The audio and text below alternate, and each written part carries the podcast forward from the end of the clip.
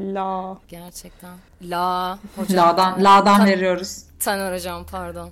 Ee, bir daha ee...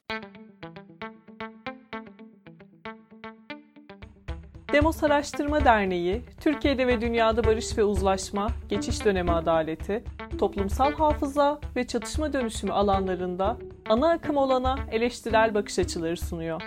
Demos'tan sesleri Spotify, Apple Podcast ve diğer podcast platformlarından dinleyebilirsiniz.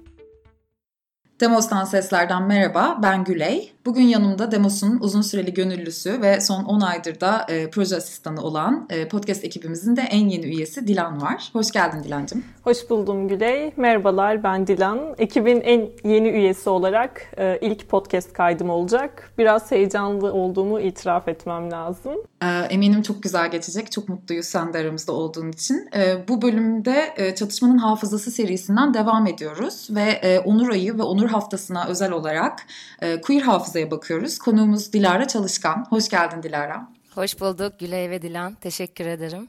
Ee, Dilara'yı kısacık tanıtayım. Ee, Dilara 2007 yılından beri LGBT artı aktivizmi içerisinde ve şu anda da Boysa'nın evi gönüllüsü. University of Illinois at Urbana-Champaign'de kültürel antropoloji alanında doktorasını tamamlıyor. Ee, aynı üniversitenin Holocaust, soykırım ve hafıza bölümünde de çalışmalarına devam ediyor. E, aileye ve hafızaya queer perspektiflerden bakmayı amaçlayan yazıları Chaos GL, European Journal of Women's Studies gibi dergilerde, Women Mobilizing Memory ve Dicle Koacıoğlu kitabı Türkiye'de cinsiyet kültürleri gibi derlemelerde yer aldı. Biz de bugün Dilara ile Queer Post hafıza üzerine yaptığı çalışma üzerine konuşacağız. Ee, Dilara'nın Queer Post Memory isimli makalesi 2019'da European Journal of Women's Studies'de yayınlanıyor. Ee, Dilara makalende Türkiye'deki trans hareketinde sahip olduğun 10 yıllık aktivizm deneyiminden ve İstanbul'da trans kadınlar arasında karşılıklı olarak oluşan anne-kız ilişkisi üzerine kurguladığın 7 aylık sağ çalışmandan yola çıkıyorsun. Çalışmanda kuşaklar arası bellek aktarımına ilişkin alternatif anlayışlara bakıyorsun ve tüm bu tartışmaları kolektif ve belki de bireysel bellek çalışmalarına eleştirel bir perspektif sunabilecek queer post hafıza kavramsallaştırması çerçevesinde örüyorsun. E, tam da bu noktada bu kavramsallaştırmayla hafıza çalışmalarının olağan akışına da eleştirel bir katkı sunuyorsun. E, bunun için öncelikli olarak hafıza kavramından ziyade post hafıza kavramını tercih sebebine dair konuşmak isterim ben. Post hafıza nedir? Hafızadan farkı nedir? Çalışmanı bu kavram çevresinde örmek çalışmanın nasıl bir yolda ilerlemesini sağlıyor? Bunları merak ediyorum. Çok teşekkürler e, Dilan ve Güley bu soru için. E, bu aslında benim de uzun zamandır üzerine düşündüğüm sorulardan bir tanesi. Post hafıza kavramını hafızadan farklı bir yerde konumlandırmaktansa aslında hafıza çalışmalarının ve hafızanın bir parçası e, olarak görüyorum ben. E, Marianne Hirsch'ün e, ortaya attığı bir kavram bu post hafıza, post memori kavramı ve temel olarak hafızayı ve kuşakların geçmişleriyle olan ilişkilerini hatırlamak e, fiilini kısıtlamadan aslında bakıyor e, bu e, hafızaya. Ve e, Mariana Hirsch'ün kendisi ve temel olarak aslında e, nesiller arası hafıza aktarımının e, baktığı konulardan da biri olan ve en temellerinden olan Holocaust bağlamında nesiller arası e, ve aslında Mariana Hirsch anne kız özeline de odaklanıyor. E, travma sonrası süreçte hafızanın kuşaklar arası olan konuşarak paylaşmaya bağımlı olmadan nasıl aktarıldığını aslında inceliyor. Dolayısıyla sadece oturup bir konu hakkında konuşmak değil yani burada baktığımız şey. Genel olarak şiddetin hafızasının ve travmanın nesiller arasında farklı şekillerde nasıl aktarıldığını inceliyor. İkinci soruya gelirsem de aslında post kısmı burada daha önemli bir hal alıyor. Çünkü post hafıza kavramı travma sonrası sürece odaklanıyor. Yani dolayısıyla bir olay var ve bunun postluğundan bahsediyoruz. Yani bu olay sonrasındaki durumdan bahsediyoruz. Dolayısıyla bir olay veya yakıcı bir sürecin ve hafızasının zaman ve kişiler arası olan yolculuğundan bahsediyoruz bu noktada. Kendi araştırmama baktığımda da post hafıza yani hem makalede de e, gördüğümüz gibi özellikle 80'lerin ve 90'ların transfobik ve homofobik devlet şiddetinin nasıl deneyimlendiğini ve bu deneyimlerin hafızasının nasıl aktarıldığını e, konuşurken eleştirel bir bakış açısı kazanmama aslında yardımcı oluyor bu noktada. Çünkü her ne kadar travmatik etkileri olan süreç ve olaylardan bahsediyor olsak da e, bu konu özelinde e, birçok trans deneyime sahip kadından öğrendiğim şey e, ve hepimizin de aslında e, katılacağı gibi e, şiddetin süre gelen gündelikliği içerisinde post hafıza nerede duruyor sorusunu aslında bana hatırlatıyor e, senin sorun Dilan. E, dolayısıyla post hafızanın postluğu nereden geliyor? Ya da bu postluğa kim karar veriyor? Ya da post illa olayın son bulduğu anlamına mı geliyor? Yoksa farklı post hallerden de bahsedebilir miyiz gibi e, birçok soruyu getiriyor aslında aklıma. E, dolayısıyla evet. bu şekilde bir e, yolda ilerliyorum bu e, post hafıza konusundan ve bunun queerle olan etkileşiminden bahsederken. Evet yani yeni sorular üretiyorsun aslında bir taraftan bir soruya cevap vermekten ziyade bu da çok değerli zaten. Teşekkürler bu tatlı açıklama için. Şeyi söyleyecektim. Ya bu bu söylediğinin e, aslında iki şeyi hatırlattı bana makalenden.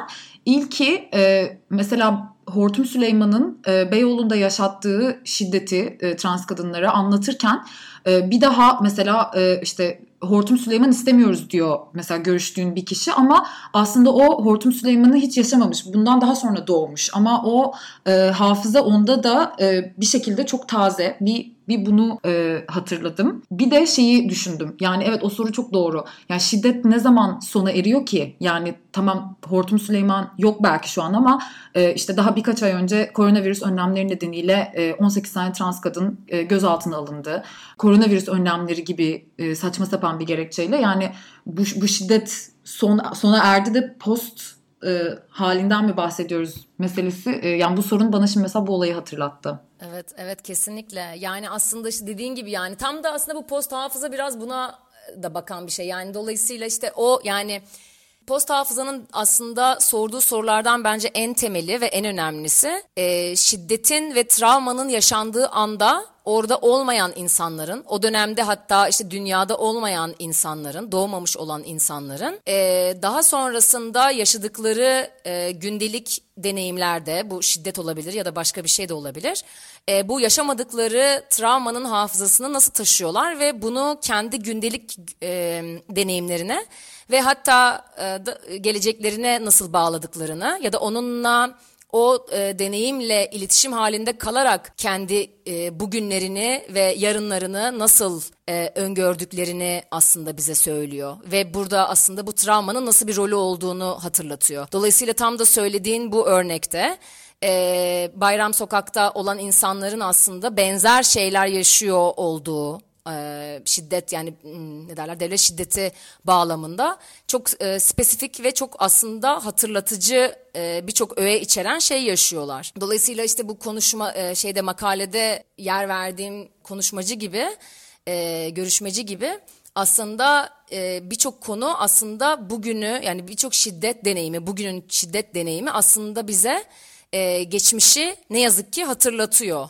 Ama bu hatırlamak işte orada olmakla alakalı değil hiçbir zaman. Ee, bu konu tamamen e, işte kendi deneyimlerimizle kurduğumuz belirli bağlılıkları e, ve ilişkileri aslında hatırlatıyor ve gösteriyor bize. Hı hı.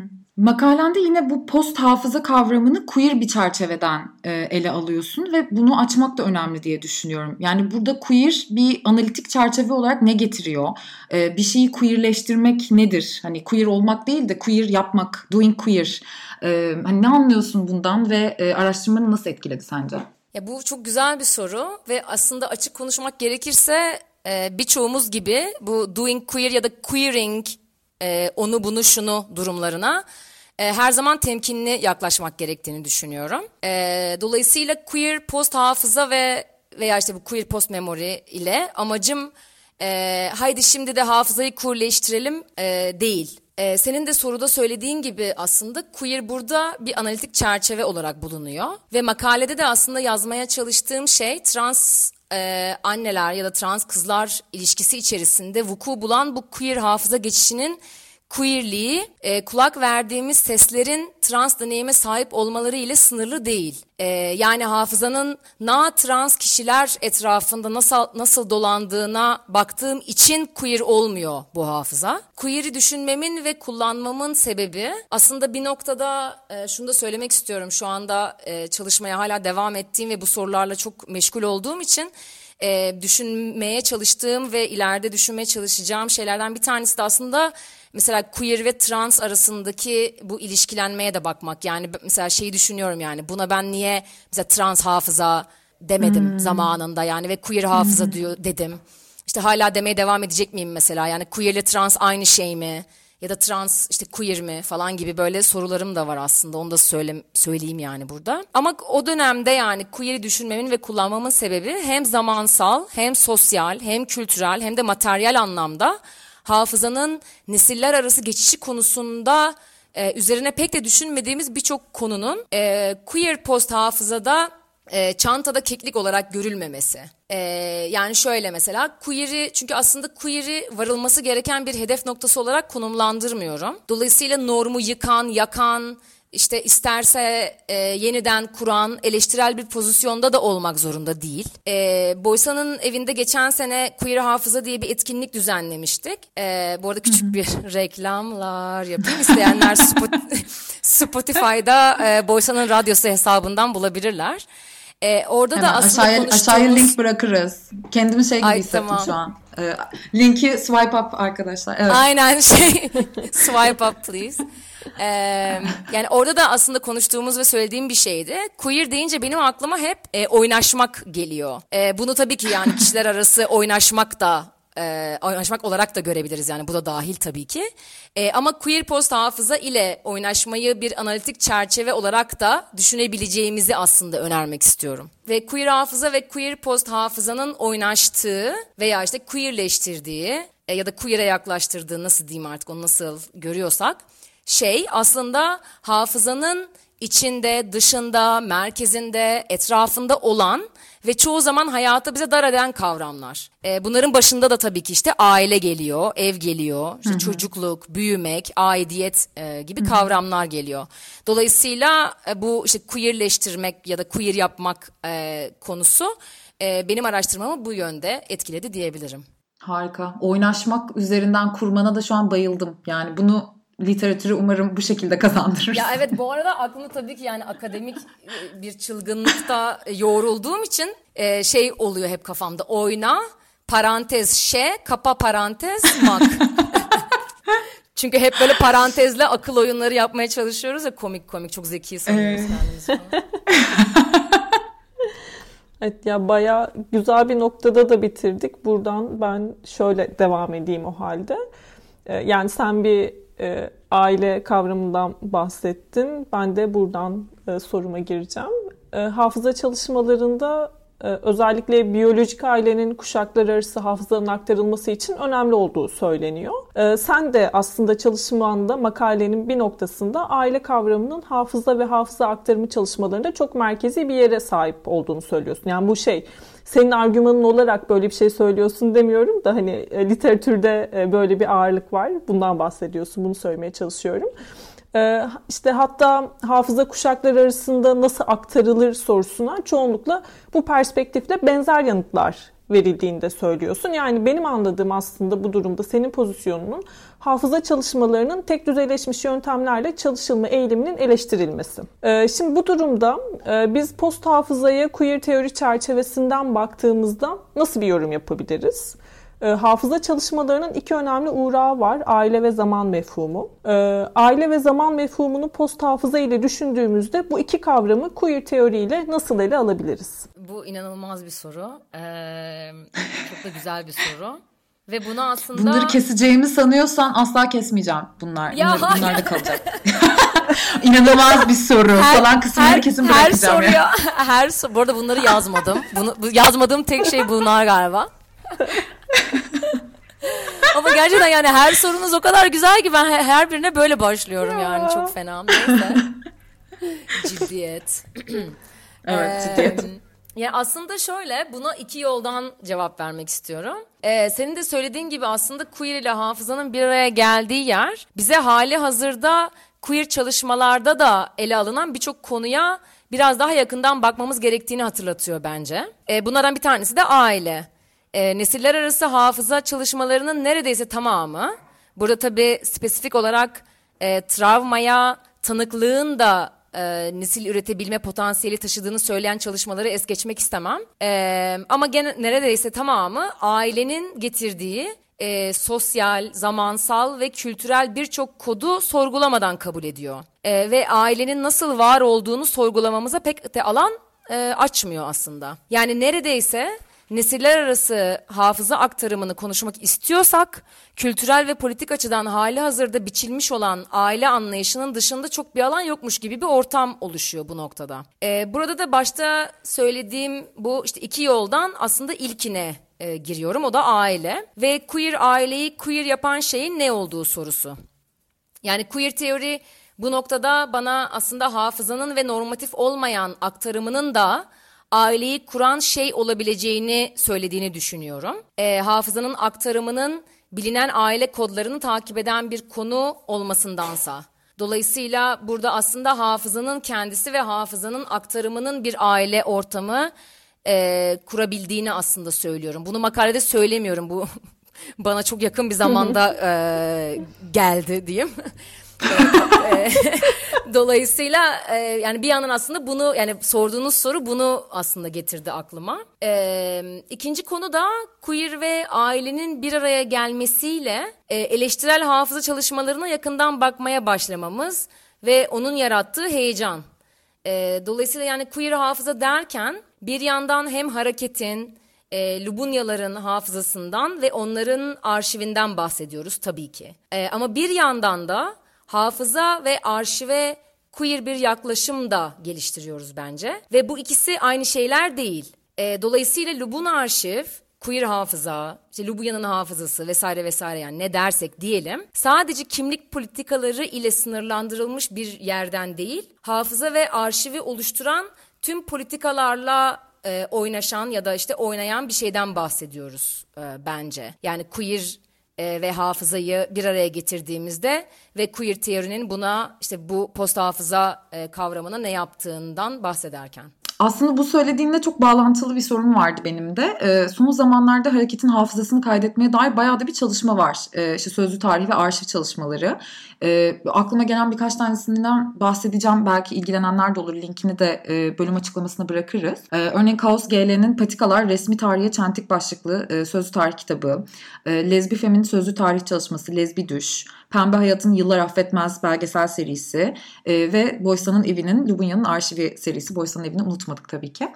Yine Demos gönüllüsü e, Sevcan Tiftik de Kadın Eserleri Kütüphanesi ve Beykoz Üniversitesi tarafından e, düzenlenen Türkiye'de arşivlerin bugünü ve yarını kadınların arşivlerdeki yeri sempozyumunda bir bildiri sunmuştu. E, arşivcilikte ince manevralar, LGBT artı derneklerinin arşiv serüvenleri. E, aynı sempozyumun programında Niyaz Uslu'nun LGBT artı aktivizmi ve arşivcilik Lambda İstanbul Arşivi'nin izini sürmek başlıklı bir bildirisi var. Bunlardan bahsediyorum çünkü yakında da bu sempozyumun kitabı çıkacakmış. Belki e, ilgilenenler olur ona göz atmak isterler. E, sen de Lubunya'nın arşivi serisine emek veren ekiptesin e, Boysa'nın evinde ve e, ya önce buradaki deneyimini sormak istedim. Çünkü daha önce de seninle konuştuğumuzda e, şey demiştin hani bu seride böyle çok 80'ler 90'lar 2000'ler diye e, gittik ama aslında queer zaman çok da böyle kronolojik olarak e, lineer ilerlemiyor demiştin. Lubunya'nın arşivinde bu araştırmanda da incelediğin queer zaman işte jenerasyon gibi kavramlardan hangilerini nasıl deneyimledin? Ee, şöyle bir önceki soruya aslında atıfla başlayayım.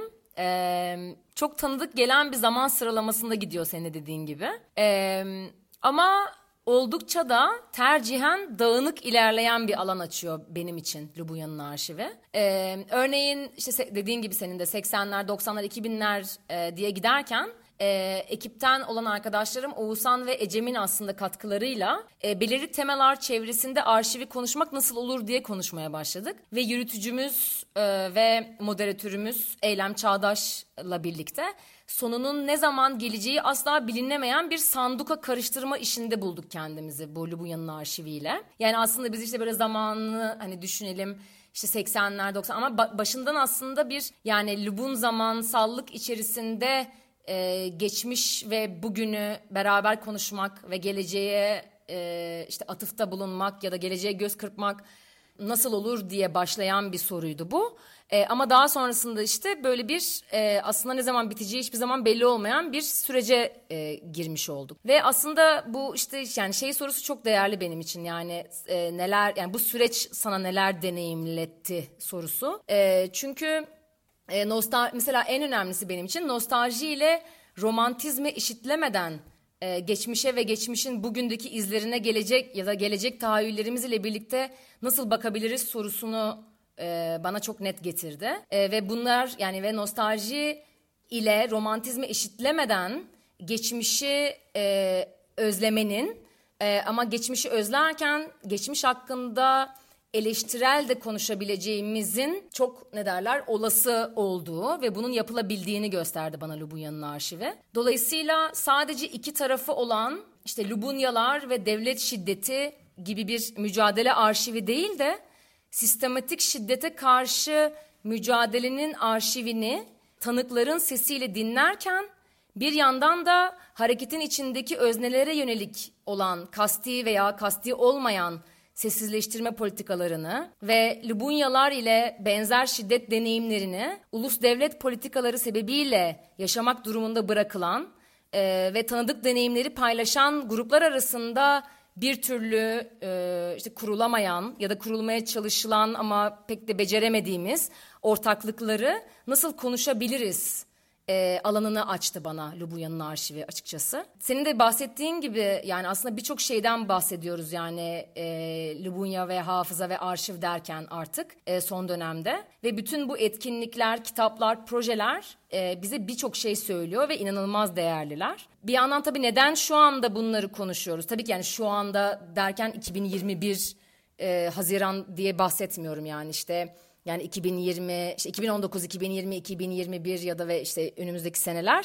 Neden şu dönemde bunları konuştuğumuz e, ya da Lubunya'nın arşivine işte kolektif bir gözle bakmanın e, bize neler hatırlattığı, mücadeleye dair neler söylediği açısından e, bence bütün bu e, bir aradalıklar çok önemli. Ee, ve e, aslında son olarak da şeyi söyleyeyim yani bu soru için e, emeği geçen yani bütün bu projelerde ve etkinliklerde emeği geçen herkesin e, inadına e, sağlık. Gerçekten inatlarına sağlık. Ve eminim benim bahsetmeyi unuttuğum başka çalışmalar da var. E, ama dediğin gibi e, yani bir, e, bir bir kayıt altına almak bunları belgelemek e, bu, bu hafızayı gerçekten müthiş kıymetli ve gerçekten de sabır gerektiren bir iş. Buradan son soruma geçeceğim. O da şu, yani aslında araştırman bize seçilmiş ailelerin de hareketin ve özellikle hareketin travmatik anılarının taşıyıcısı olduğunu gösteriyor. Hareketin hafızasını belgeleme, arşivleme, kaydetme çalışmalarına aktivistlerin yanı sıra aktivizmle uğraşmayan özneleri, özellikle de queer aileleri dahil etmek bize ne kazandırır sence? Bu gerçekten inanın. Ger bak bu gerçekten inanın. bu bak diğerlerine hadi tamam, hadi tamam, kibarlık falan. bu cidden inanılmaz bir soru. Her soruda çok güzel soru dedi. Bayıldım ya bu podcast. Bir daha yapalım. böyle.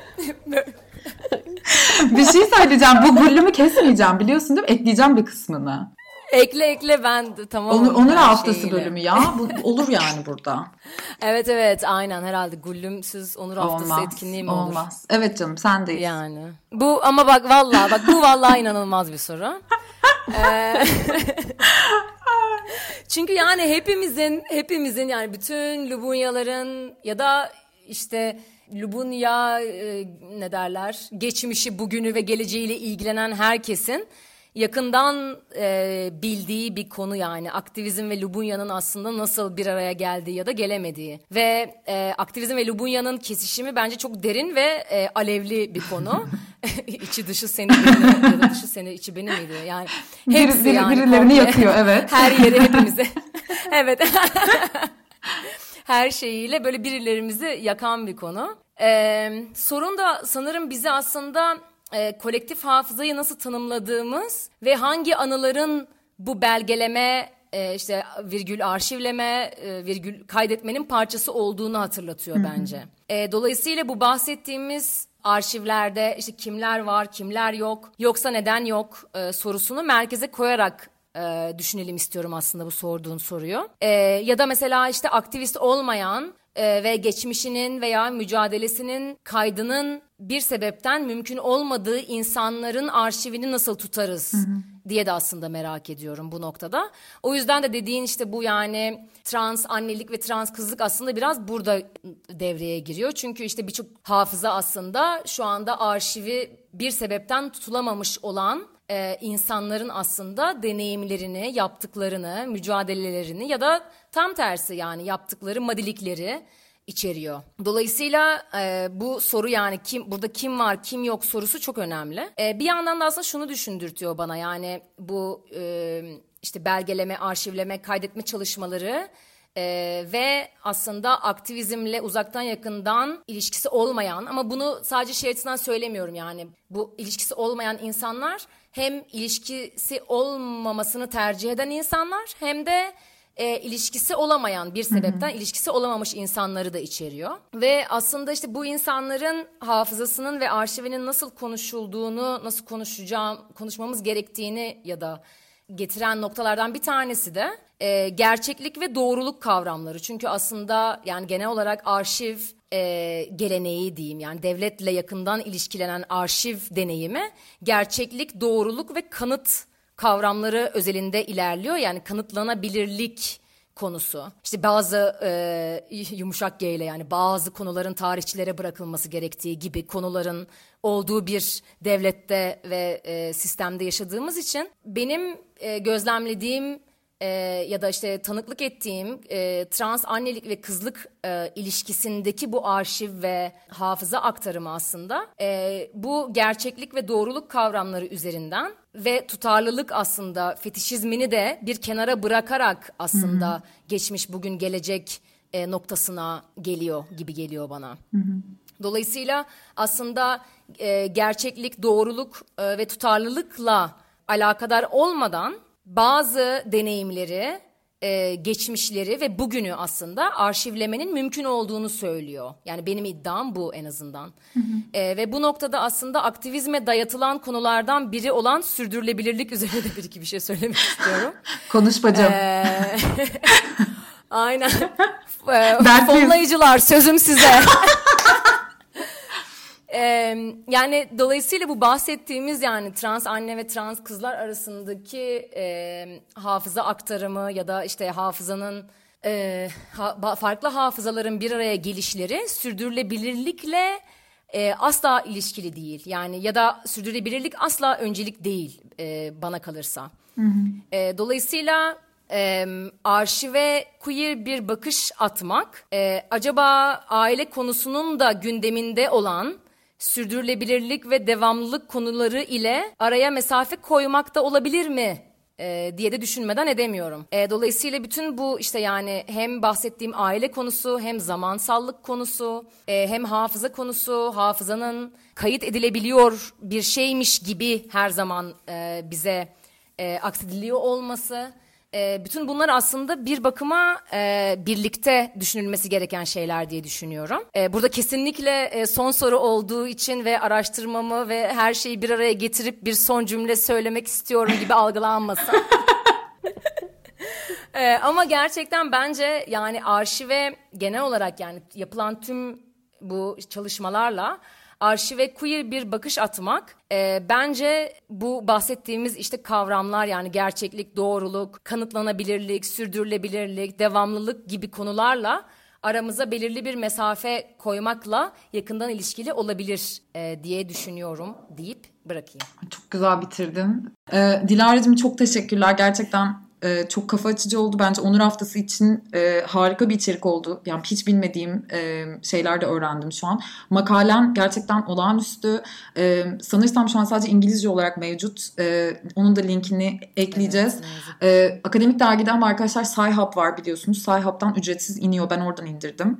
E, Dilara'cığım bunu da söylemiş oldum. Evet evet lütfen oralardan. Orala, lütfen oralardan zaten. Lütfen yani. Evet hiçbir şeye yayıncıya lütfen. para kazandırmayalım. E, Hiçbir yayıncıya para kazandırmayalım yani lütfen. Evet, e, yani oradan e, imkanı olanların indirmesini, okumasını e, kesinlikle öneriyorum. Dilara'yı fazlaca övmek istiyorum ama bunlar off the record mu olur emin ben değilim. bakacağım ona. E, hani bir hani post memory falan biraz heyecanlandım. Nasıl bir şeydir acaba? Çok karşılaşmadığım bir kavramdı benim e, evvelinde. Ve makaleyi okumaya başladığım anda gerçekten e, böyle aşırı haz duydum. Hani o bayağı keyifli bir makaleydi. Yani yani çerçeven zaten çok iyi. Hani anlatımın da çok iyi geldi bana ve çok büyük zevkle okudum. Emeğine Haz sağlık. duydum. Arzu politikasıdır. Arzular şelale. Evet, onur ayımız, onur haftamız e, kutlu olsun. Var olduğumuz için çıldıranlar, biz var oldukça çıldırmaya ve delirmeye devam etsin. Herhalde, evet. Kesinlikle e, her Herhalde. her yürüyüşümüz onur yürüyüşü diyerekten e, onur ayımızı, onur haftamızı kutlayalım. E, tekrar çok teşekkür ediyoruz Dilara'ya. Bizi dinlediğiniz için teşekkürler. Hoşçakalın. Hoşçakalın. Bye. bunu, bunu, Bunu kesin bırakacağım. hayır, hayır. Hakkımızda ne düşündüğünüzü merak ediyoruz. Demos'tan sesleri üye olmayı, puan vermeyi, yorum ve önerilerinizi bizimle sosyal medya hesaplarımız üzerinden paylaşmayı unutmayın.